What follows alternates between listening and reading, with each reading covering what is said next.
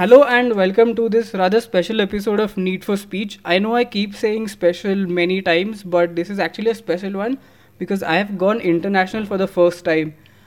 Joining me today from across the pond from Manhattan is Professor Gaurav Sabnis. Gaurav is a professor of marketing at Stevens Institute in Hoboken, New Jersey. Gaurav, thank you very much for joining me on this Skype conversation uh, all the way from New York, and thank you so much for taking time off from your busy schedule uh, teaching and doing research. And thank you for joining me on the show.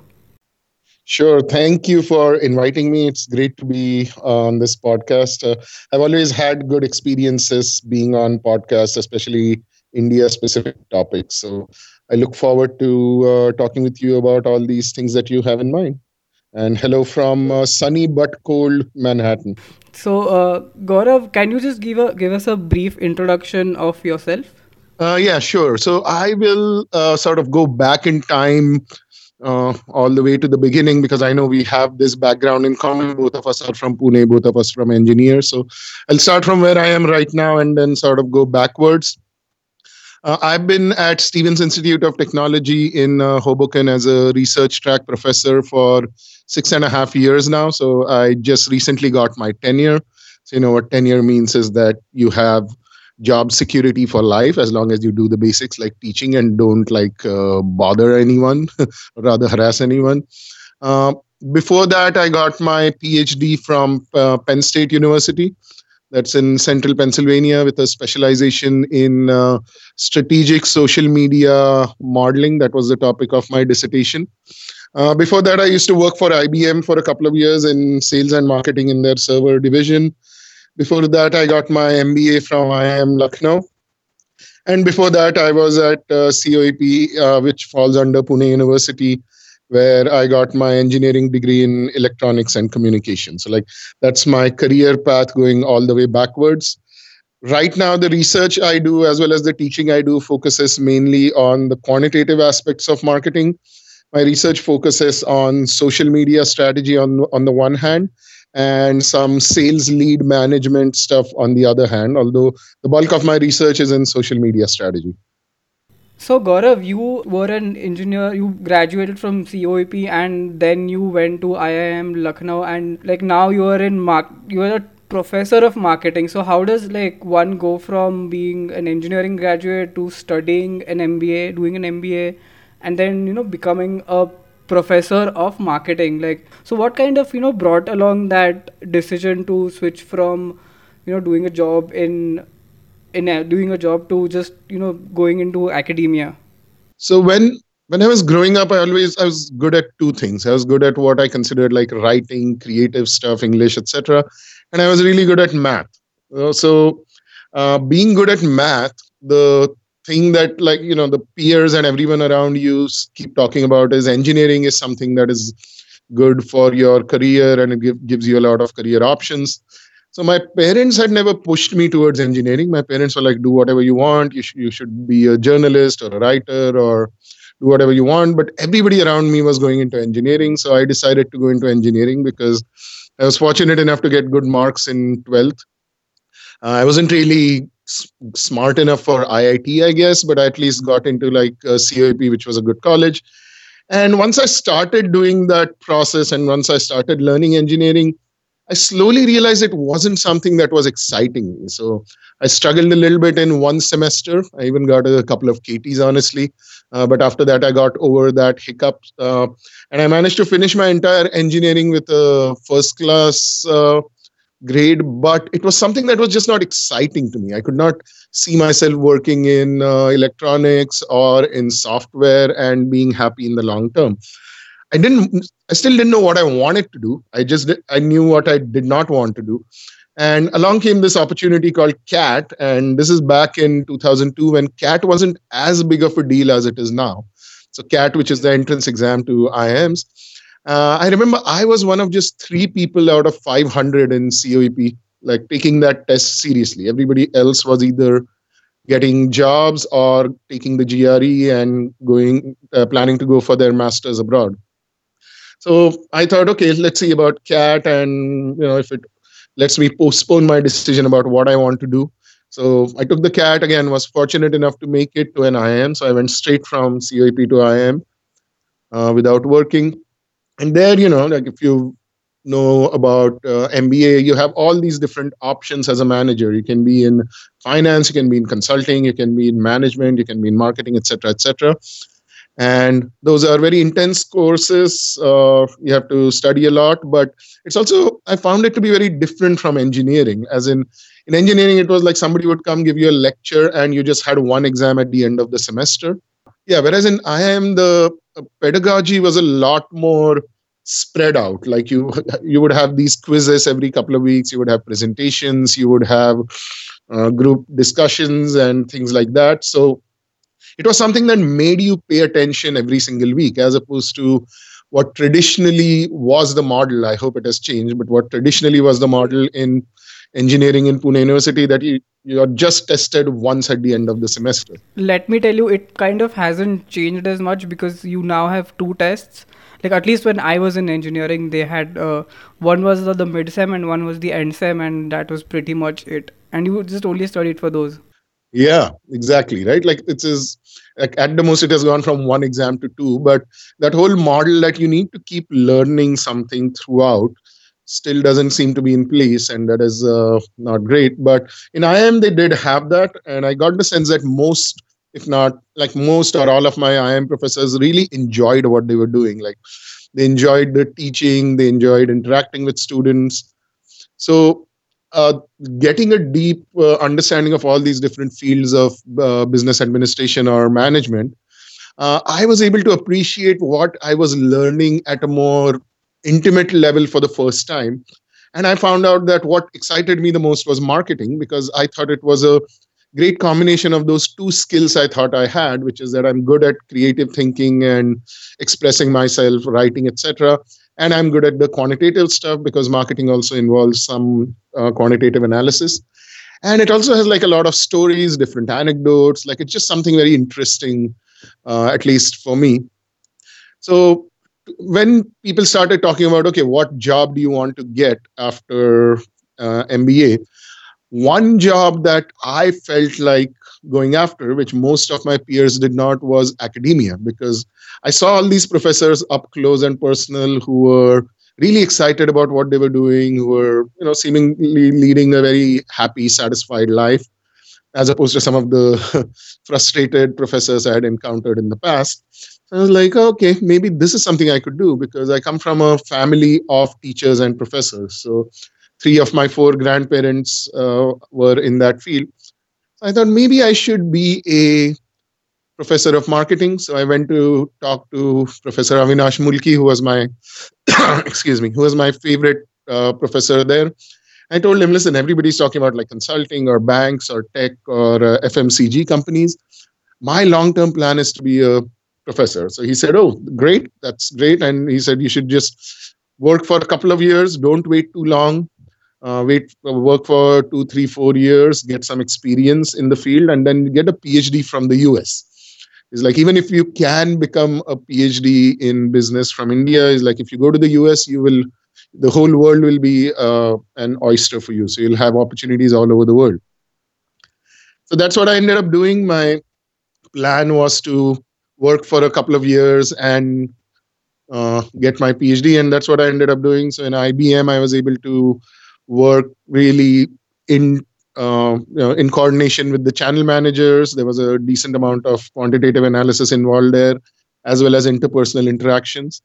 So it gave me a good preparation for my PhD. So then I ended up applying for to a bunch of schools, got through to a few, uh, chose Penn State because I thought it had the best alignment in terms of my research interests. And yeah, here we are and now you finally got tenure. So unless and until you do something like really bad stuff you won't be fired. So that's good for you i guess. Yeah as long as i teach what i'm expected to teach and i'm not like uh, racist or sexist towards anyone which i promise not to be ever uh, i'll be i'll be fine. So that is what tenure means. Because tenure is meant as a way in american universities and i think a lot of indian universities are starting that as well. I know isb hyderabad has it is that once you prove your research chops and your teaching and your service uh, uh, qualifications, you can then be trusted to pursue academic research and academic freedom without fear of any reprisal. So it gives you academic freedom. That is what tenure does. Right. So uh, you uh, teach social media and you have published a lot of papers in social media and marketing and digital marketing and just just all of that. So by the way, a quick side note here. So one of my pre in one of my previous podcasts, I talked I spoke to Dr. Bhushan Shukla, who's a psychiatrist here in Pune, about social media and mental health. And the funny thing is, I actually met him via Twitter and listeners, I don't know if you know this, but I also kind of got introduced to Gaurav via Twitter again. So, uh, like uh, some of your thoughts on uh, where all of this, you know, social media slash digital slash, where do you think this whole uh, digital marketing space is heading forward next? Um, so the social media or the digital aspect of marketing is pretty much here to stay fact, funnily enough, we were just discussing some of our uh, course curriculum design strategy going forward at a meeting uh, last week, and some of us were thinking that this word digital needs to be, you know, gotten rid of because everything is digital now. So the word digital made sense because it was something that was in contrast to analog, but the analog world has pretty much gone extinct. So when we say digital marketing, like the first question that comes to my mind is as opposed to what? Like what exactly is non-digital marketing? Okay, newspaper Probably ads. Probably like print hoardings. or radio, I'm guessing. Yeah, exactly. So like maybe newspaper ads or hoardings or uh, radio, but what component of marketing do they make up really? Like almost everything, even the TV we watch now is uh, digital transmission. So I was just thinking that there needs to be some other way of thinking about how we communicate with each other because social media or uh, e-commerce all these things that we consider digital have become so universal now that that is the new reality. So in fact if anything we have to start separate courses called analog marketing or offline marketing like because that is now the exception rather than the rule. So uh, what do you think of because in the last few years uh, i uh, of course, the most popular case of this is Netflix, wherein uh, Netflix have kind of a huge Twitter presence now. They have a huge Facebook presence, and they're very self-referential in their marketing. For example, uh, last year, uh, Radhika Apte starred in a lot of Netflix shows and originals and just content licensed by Netflix. And there's a meme going around that Radhika Apte is in everything Netflix. So Netflix kind of turned it on its head, and they themselves put out a short video a parody of sorts wherein they themselves got in on the joke. Whereas earlier if brands received like some flag or some fire from uh, the consumers they didn't have much of a way to you know go against like they had to just issue an apology or something but here we see netflix you know just owning the joke and getting in on the joke. And i think this may help in building brand loyalty because just through that thing i, I just oh, okay netflix is not like the others it, it seemed like a very fun brand kind of a sorts. Yes. So for any brand to stand out on social media you have to have one of uh, a few things. One thing is either you need to say something that gets people's attentions in the sen- uh, attention in the sense of novelty. Like oh i've never seen this before. So like for example amazon had that whole drone delivery service or uh, elon musk send that car into space. So it is something that is just new. It's like completely out of the ordinary. Or then apple keeps introducing some new products. Google had that thing where this a voice bot called and made uh, reservations and uh, people at the restaurants couldn't tell that this was a bot. So one way to break through that clutter because there's just so much clutter I won't call it clutter per se. It's just that there are so many conversations happening that for something to break through, it has to either have novelty or then it has to have what in marketing we call an affective impact. So, affect as in it activates some kind of an emotion that you have. It could either be humor, it could be like uh, uh, empathy or like that awe kind of feeling, which is why so many dogs and cats have their pictures going viral online because people are like, oh, or then it can be outrage. So, you know, it can be something that makes you go viral. Obviously as a brand you don't want to go viral on the basis of outrage like that has happened with starbucks and a few other companies in the past. Uh, so the two things that you have left is either novelty if you have that in your product or in your portfolio you use novelty like the tesla folks do or you go with something like either humor or something ironic. And netflix has done that very well. In the us wendy's does that very well so I've seen more and more brands starting to realize that you cannot be that old stuffy PR like, okay, this is our official position, this is what I am saying. You need to adopt some sort of a tone that will get an affective response. Yeah, see, because even today, consumers and just users of social media, we have gotten so used to being bombarded with ads like left, right, and center, and most of them being like very, very similar. ये मेरा product है, like ये खरीद लो, इस पे मैं discount दे रहा हूँ let's just whatever it is. So i think most of us have now become tuned to just ignore most of it. So i think then that becomes even more challenging for brands. Okay like since your traditional tactics are being ignored because it's mostly just noise you have to then come up with innovative ways of capturing your uh, audience's attention. So th- that's what you're saying right? Like you have to find out really novel ways and just work more harder than what you had to do in the past to you know just gen- generate more sales. Now my second uh, topic with this is uh, where do you see uh, influencer marketing going? The the, in, the term influencer is very uh, you know hotly debated these days wherein some people think oh influencers get everything for free. Brands think they can just you know use uh, the influencers like pay them much less than what they would spend on a traditional ad campaign like they could just get similar levels of reach without spending much. And eh, what's your take on all of that? Yeah so uh, influencer marketing is something that even though it's it has become a buzzword recently it has been around for a long time. So i was just uh, looking i was i was at an american marketing association conference this weekend and i saw like this review of that general field. And they were talking about how there's there are papers going back to as early as 70s and 80s where they used to call them marketing mavens. Uh, so that was the term. Like today we call them influencers. Back then they were called marketing mavens. And there was no internet or anything back then. So it was just about identifying who's the most influential person in a particular, let's say, neighborhood or a particular school. And then contacting them and having them be your ambassadors of sorts. So one of the companies that did this really well uh, early on was Tupperware. So Tupperware used to have these things called Tupperware parties. And what they would do is they would identify who was in a supermarket and buying things for storage and who seemed to have like this very friendly personality who was talking to a lot of people.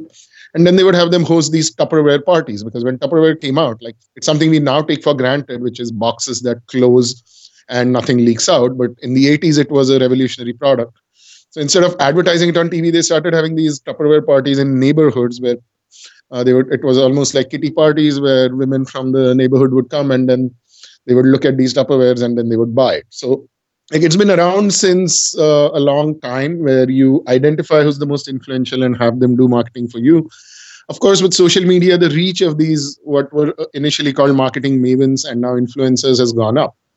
And I so, so among marketing academics and professionals, there is debate about whether this has a future, whether it has its utility.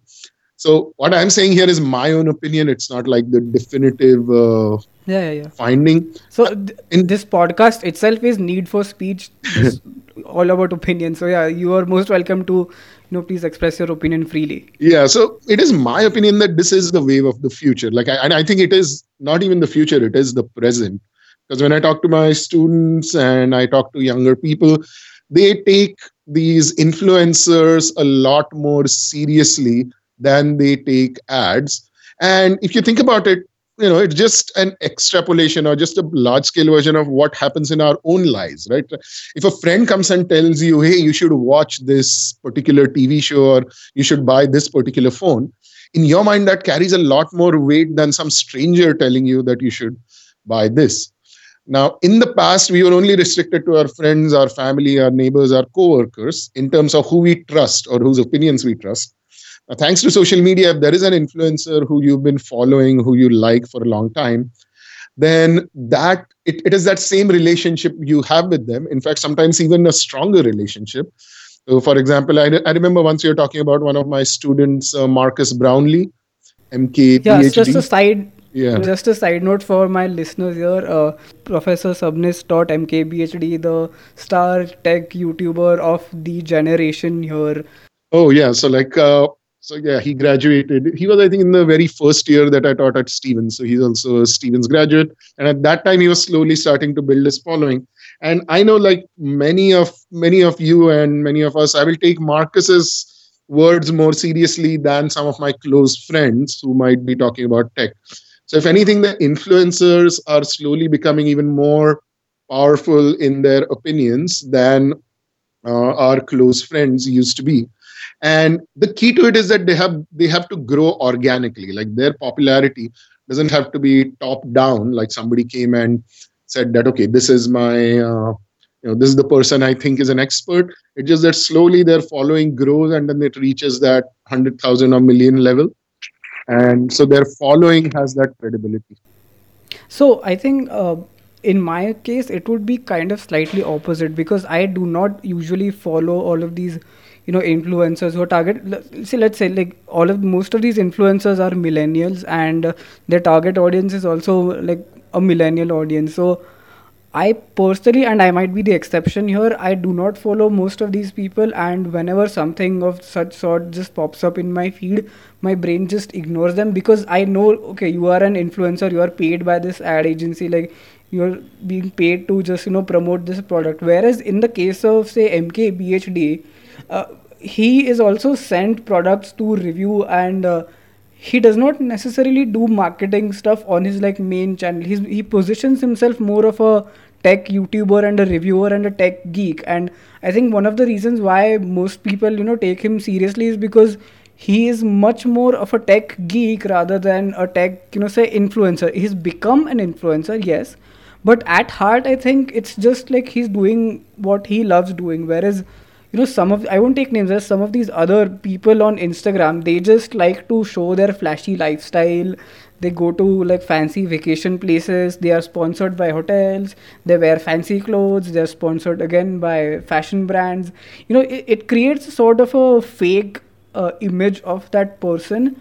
And uh, this is something we just touched upon in my episode with dr shukla about how what kind of effect all of these things have on your mental health as well. So i think that aspect also has to be considered. And i know i'm the exception here since i ignore most of these things. Like my i filter it out as i would filter noise. It's noise to me. But i do understand that to most other people to most millennial it, it also sells them that uh, aspiration thing right? Because hey here's this guy or girl who's my age and i can relate to them very well and they are living this lifestyle. So maybe even i can live that lifestyle. Yeah so that so the influencer term can be maybe ca- categorized into a couple of uh, different types. So one is, like I said, somebody who gets organically uh, popular and builds credibility, and somebody like Marques uh, or some other folks who get that credibility in terms of their opinions, and if they are expressing an opinion, it is taken seriously in terms of convincing you or persuading you to buy that product or at least consider that product. So that is on one hand. And there are people who self identify as influencers. That is always a red flag for me as well. And maybe you know, even I'm not a millennial and I'm much older, so maybe it's a different thing for me. Whenever somebody says that they are influencer, I tend to like kind of you know snort. It's like you know people saying, "Oh, I'm a thinker," you know, I'm a thinker or a dreamer and but the, whatever they're doing is still fine because companies are still uh, giving them free vacations or whatever like these resorts are giving them free vacations because they still get some visibility. And i was talking to yeah and obviously it's it's it's much le- like the expenditure on that is much lesser than what they would spend on a traditional ad campaign which is why they're doing it in the first place. Like a, a stay for one person is obviously going to cost you much much less than a full blown ad campaign for whatever you're trying to sell. Yeah so i was in chile staying at an airbnb where this guy has just just a couple of years ago he started this place and i was just talking to him about this because i was interested in getting his perspective and he said yeah I choose an influence like he gets a bunch of emails every single day that I'm an influencer, I have these many followers on Instagram, etc., etc. So I said, how do you decide whom to give that free vacation to? And he said, yeah, simple heuristics like a certain number of followers, how many likes they get. So like he himself has that uh, calculation in his head, and he says, I typically try try to schedule them during off season because he said every single room that I give out in the peak season is a cost to me. But in off season, half my rooms are empty anyway. So I'll have over some of these influencers. If the word of my property reaches even, let's say, a thousand people, and even if two of them turn up, that more than covers up whatever this is because I have just pretty much taken a no cost thing. So for them, it's more about exposure because you know like the thing about these people who self-identify as influencers and who are pretty much living i don't consider it a flashy lifestyle per se but yeah aspirational for sure you know because it's mainly travel and eating and uh, so on so you know, it's something that people always want to do and more and more uh, we have more and more folks getting into the upper middle class or uh, the wealthy classes who are able to now afford these vacations so if you get exposure to them, it's good for them. So you know, I personally, even if I even if I'm a little skeptical of the intentions and the credibility of these influencers when it comes to travel or whatever, I would still much rather get my exposure or information through them than through travel agencies or brochures or whatever, because those would be even more well manicured and not representative. So, Gaurav, you have published many, many research papers in the field of marketing, and so even I don't know like what what work do you do in marketing because like I'm sure it's not like science where you keep inventing new stuff or you know anything like that. But so, what do you do in like what is research in marketing like? All right. So yes, and I I get this question a lot from people. Like when I say that I'm a marketing PhD, people are like, huh? How do you get a PhD in marketing? Like, what would you write a dissertation on? And the world of business academia research or business academic research is sort of hidden from the general view because when people think of business education, they think of books. So they think of Philip Kotler or all these books that are written and then used and taught in classrooms or then they think about like books like business uh, stuff like I don't know, like Taleb or then somebody's autobiographies or uh, things like that. But the actual day-to-day research that academics do in business, at least in the US and Europe, is a bit different than that. In that it's more basic. It's at a more deeper level and it answers more fundamental research questions than let's say taking up a case study and talking about it in specific. So we try to collect more data. We try to uh, base our findings on theories that already exist. And marketing has two mother disciplines originally. One is economics and the other is psychology.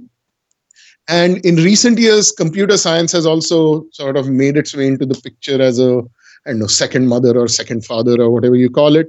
So when you're thinking about how consumers make their decisions or how companies try to sell their products or if products succeed the economics aspect comes from the fact that how companies make decisions how they should allocate their resources. The psychology aspect comes from how consumers are going to react to those offerings or make their decision making.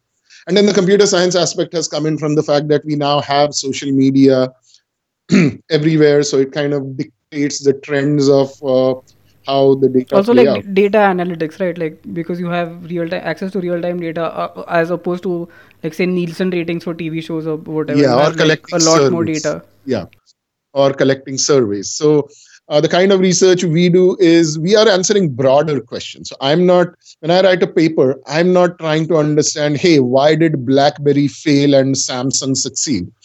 Or I'm not trying to answer the question of, hey, why is GM in trouble, but why is Toyota doing well? Those are like those are more uh, front end level uh, questions which consultants can answer. What we are trying to do is we are trying to build theories and we are trying to build ideas that help answer these questions. So just like whether when you're trying to calculate where, whether a plane that you are designing will go as fast as you like the calculations are based on more deeper fundamental level principles of how physics works or how mechanics works Similarly, what we are trying to do is we are trying to build these basic fundamental level ideas that can then be applied elsewhere. So that's just a general overview of uh, what business or marketing research in academics is like. Uh, my research has focused on a couple of these uh, deeper level questions, and it has focused on the social media strategy aspect. So I had one paper which was looking at how competition is viewed among uh, competing hotels and who are you most vulnerable from whether it comes to a fake review attack or just a strategic attack like in the sense that somebody who goes after you. So the logic there was let's say i am a holiday inn um, at the corner of 20th street and first avenue. Who is my competitor? Like some people are nowadays looking at reviews when they make the decisions who is my competitor? Is it a residence inn that is one block away? Or is it somebody else who is six, seven blocks away? And we say that depends on the features. So we say that hotel customers make their decision based on features like, oh, does this place have a pool? Does this place have a good Wi-Fi? Does it have free? Uh, does it have free parking? Does it have a free breakfast, etc. So what we are saying is that as opposed to physical proximity, which people have looked at, the person the your biggest competitor is going to be based on the ones that you have the most reviews in common with uh, or rather the most features in common with. And the weight of that importance is going to be how important those review those features are inside reviews. So at a broader level what we are saying is that we need to rethink how hotels or restaurants or any of these service companies think of who their competitor is. So in the food world for example let's say you have a favorite shawarma place and you go there and it's either closed or it's too crowded. So now you're going to decide, okay, where do I go next? Will you go to another shawarma place or will you go to your favorite pizza place? Depends on how you think, right? Like maybe you are just craving shawarma of any quality or you're just craving something you really like. So if you're just craving shawarma of any quality, you will go to another shawarma place. If you're just craving something really favorite of yours, you won't go to the next shawarma place. You'll go to your favorite pizza place. So we are trying to do we are trying to model that behavior and then the outcomes of that behavior. So we that was one of the papers I had. Just to illustrate like the deeper level points we study, and for this we got like about 500,000 reviews of uh, thousands of hotels, and then we ran a predictive model using all this data and then we came up with what we called a visibility score that we thought would be good in identifying fake review attacks as well as just general competition strategy. So this this thing was, i think i suppose this is very tech heavy and like you scrub through reviews and yes. very like quantitative heavy right? Yes. So my research is tech heavy and quant heavy but not all marketing research has to be. So the people who do research in consumer behavior typically do experiments so, for example, if they want, like, I have a colleague who does work on whether smell, like the smell that is there in the air. You know, most of these fancy stores will have some kind of a perfume or some kind of an incense. So, whether that makes a decision, makes a difference to con- consumers' decision making. So, for that, she would run two separate experiments. It's almost like medical two by two uh, blind study experiments where one group will get that treatment another uh, which is that particular smell another group will not will get nothing. That will be the control group and they will see how their response is. So that is not as tech heavy. It is more behavior or psychology heavy. So gaurav uh, there's this kind of you know joke between uh, you and at the rate curious gawker on twitter who's another friend of ours uh, he says that uh, you don't like work enough or just work hard enough. So i'm guessing one of the perks of being a professor is that you get to choose what kind of classes you want to teach. And you also probably get a lot of you know just just free time which probably explains why you travel so much why you cook so much and why also you drink so much.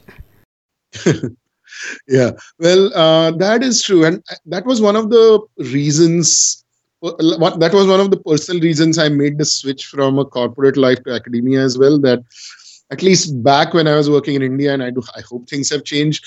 The work-life balance aspect was non-existent. Like you left work even if you achieved all your targets even if you did everything you wanted uh, your boss expected of you if you're leaving office at like even let's say 7 p.m they would be like yeah half day and then you would get called in on saturday sunday you know your boss would not feel any compunctions calling you at like 2 a.m and asking what happened to that particular thing so like that whole work life balance aspect was just completely askew over there. And again, I'd seen my professors at IIM living a much more, you know, relaxed life while also enjoying what they were doing. So that was also another thing. I was like, I don't want to burn out by the age of 30 trying to climb the co- corporate ladder. And that is one reason I shifted to academia.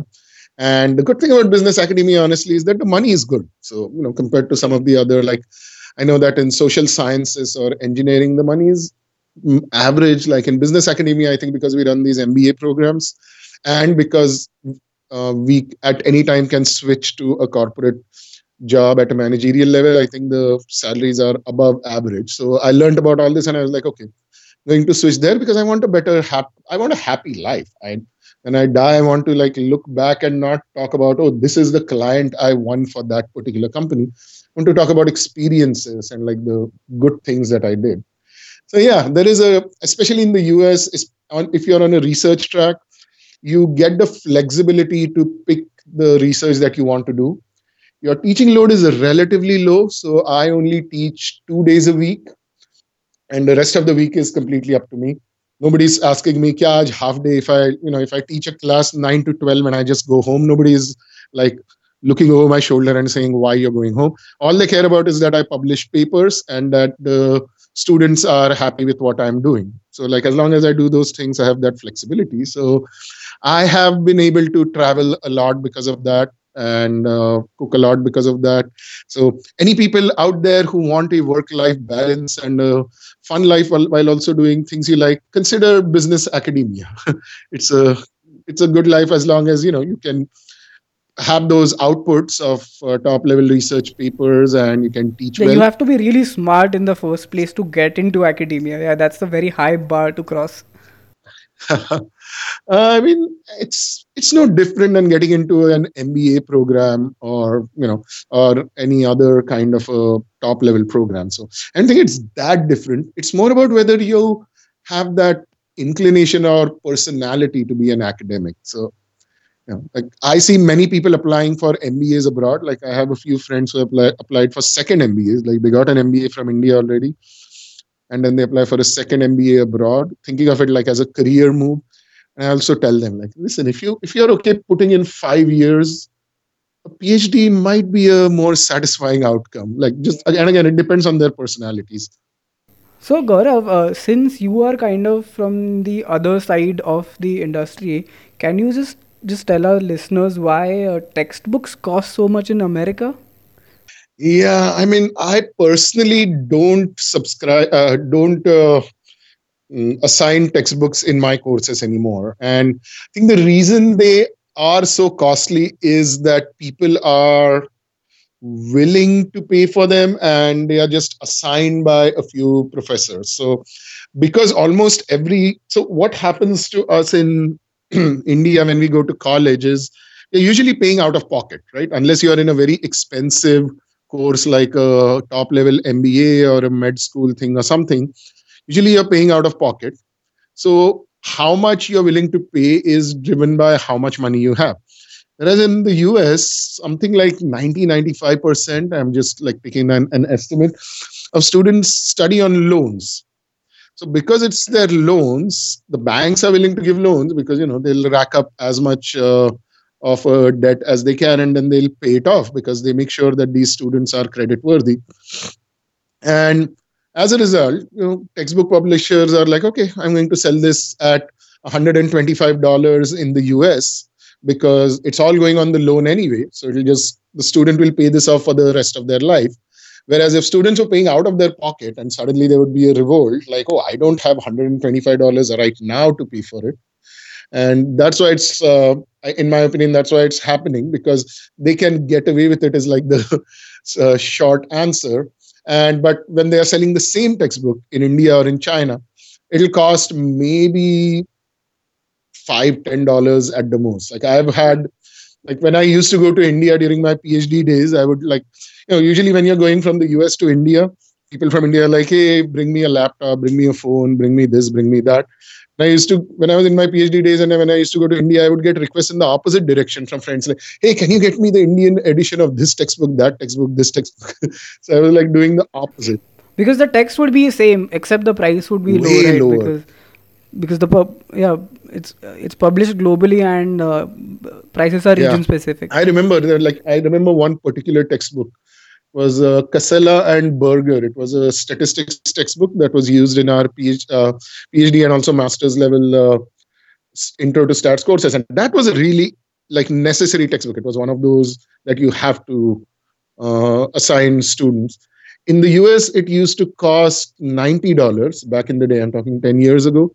And in India, when I went to like Appa Balwant Chowk, I got it for something like 600 rupees, which at that time was less than $10. So you can imagine the margin they're making when they sell in the US. And also, uh, I think uh, this is a very question like pertaining uniquely to you because you write uh, science papers and you write research papers and you publish them and uh, versus so uh, what are your thoughts on you know just pretty much every research paper out there being behind paywalls or just being kind of you know inaccessible to students without who are like not who can't shell out a ton of money because you are the opposite side of say my listeners who would be who want to you know access all of these papers Yeah, so I think of the paywall, at least in academic publishing, as not great, but it is part of it is a necessary evil. So if you start putting everything out there for free, like what makes top level research top level is peer review, right? So so instead, if you just if you just write a paper and put it out there, it'll be out there. But what makes it a top level paper or a highly respected paper when it appears in, let's say, the New England Journal of Medicine or the RAND Journal or the Journal of Marketing Research or whatever, is that it has gone through a very rigorous peer review process. So these people are the gatekeepers. The editors and the reviewers are the gatekeepers of the ideas. They make sure that no falsehoods get through. So, you know, that's why you know, no, no WhatsApp university type stuff gets through. They are just focusing on the facts and uh, scientific method and all that. Now, all that requires resources, and those resources have to be paid for by someone, and that's why these publishing companies uh, like uh, Elsevier or Springer have come up, and like that's how they started. At least that you need resources, you need like a staff to handle these papers, send them to reviewers, and all that, and for that is what you're paying for. So the very aspect that there is a paywall is not as much of a bother to me because for these companies to keep going, they need to make money from somewhere. So unless the entire world shifts to a free, like I don't know, like some kind of a donation only process, it is going to be like that. But I'll add one thing: journals give you an option as a publish as as, as an author to make your paper open access. So for one of our papers, which is about 3D printing, uh, we have done that. So we paid like something like two hundred dollars or something, and that gives us like the copyright or the ability to take that paper and just put it on our own website. And more and more professors are doing that. So I think that is kind of the way forward, maybe because when you get an A level or a top level publication, you as a professor get very tangible benefits, which people have calculated financially. So, for a business paper, for example, they say that over a lifetime, one A level publication in something like the Journal of Marketing Research or Marketing Science is worth $250,000. Right? Like it is that much, that's how much it contributes to your career.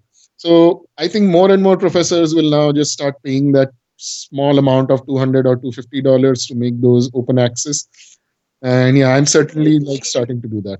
My guess is if it weren't like open access what so behind the paywall what kind of you know what's the do you guys even any get any money that is you know uh, that is you know paid to the gatekeeper or because i have no we- clue how No, that we works. professors don't get any money at all. Uh, in finance in fact you have to pay pay them to even get your paper reviewed at least in marketing it's all uh, free. But no we do not get any money.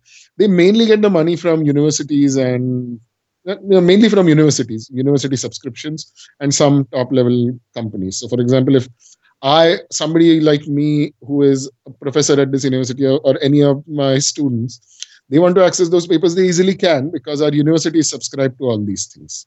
There is a case to be made that the margins there are pretty high and the subscription fees are pretty high. I guess that eventually comes down to the negotiation skills of university buyers. But, you know, like not not no market is perfect. So, but yeah, like my my larger point is that the paywall existing is a necessary evil. It's not great, and that there is a way around it, which is that the authors can just make it open access, like pay a little bit of money to those companies and make it open access. So Gaurav, uh, thanks a lot for you know agreeing to do this Skype call on a Tuesday Tuesday evening India time and Tuesday morning your time. So thank you for taking time out of your morning and uh, doing this for my listeners. I really appreciate you and uh, congratulations on your tenure and I hope you can get to make an India trip soon. Thank you.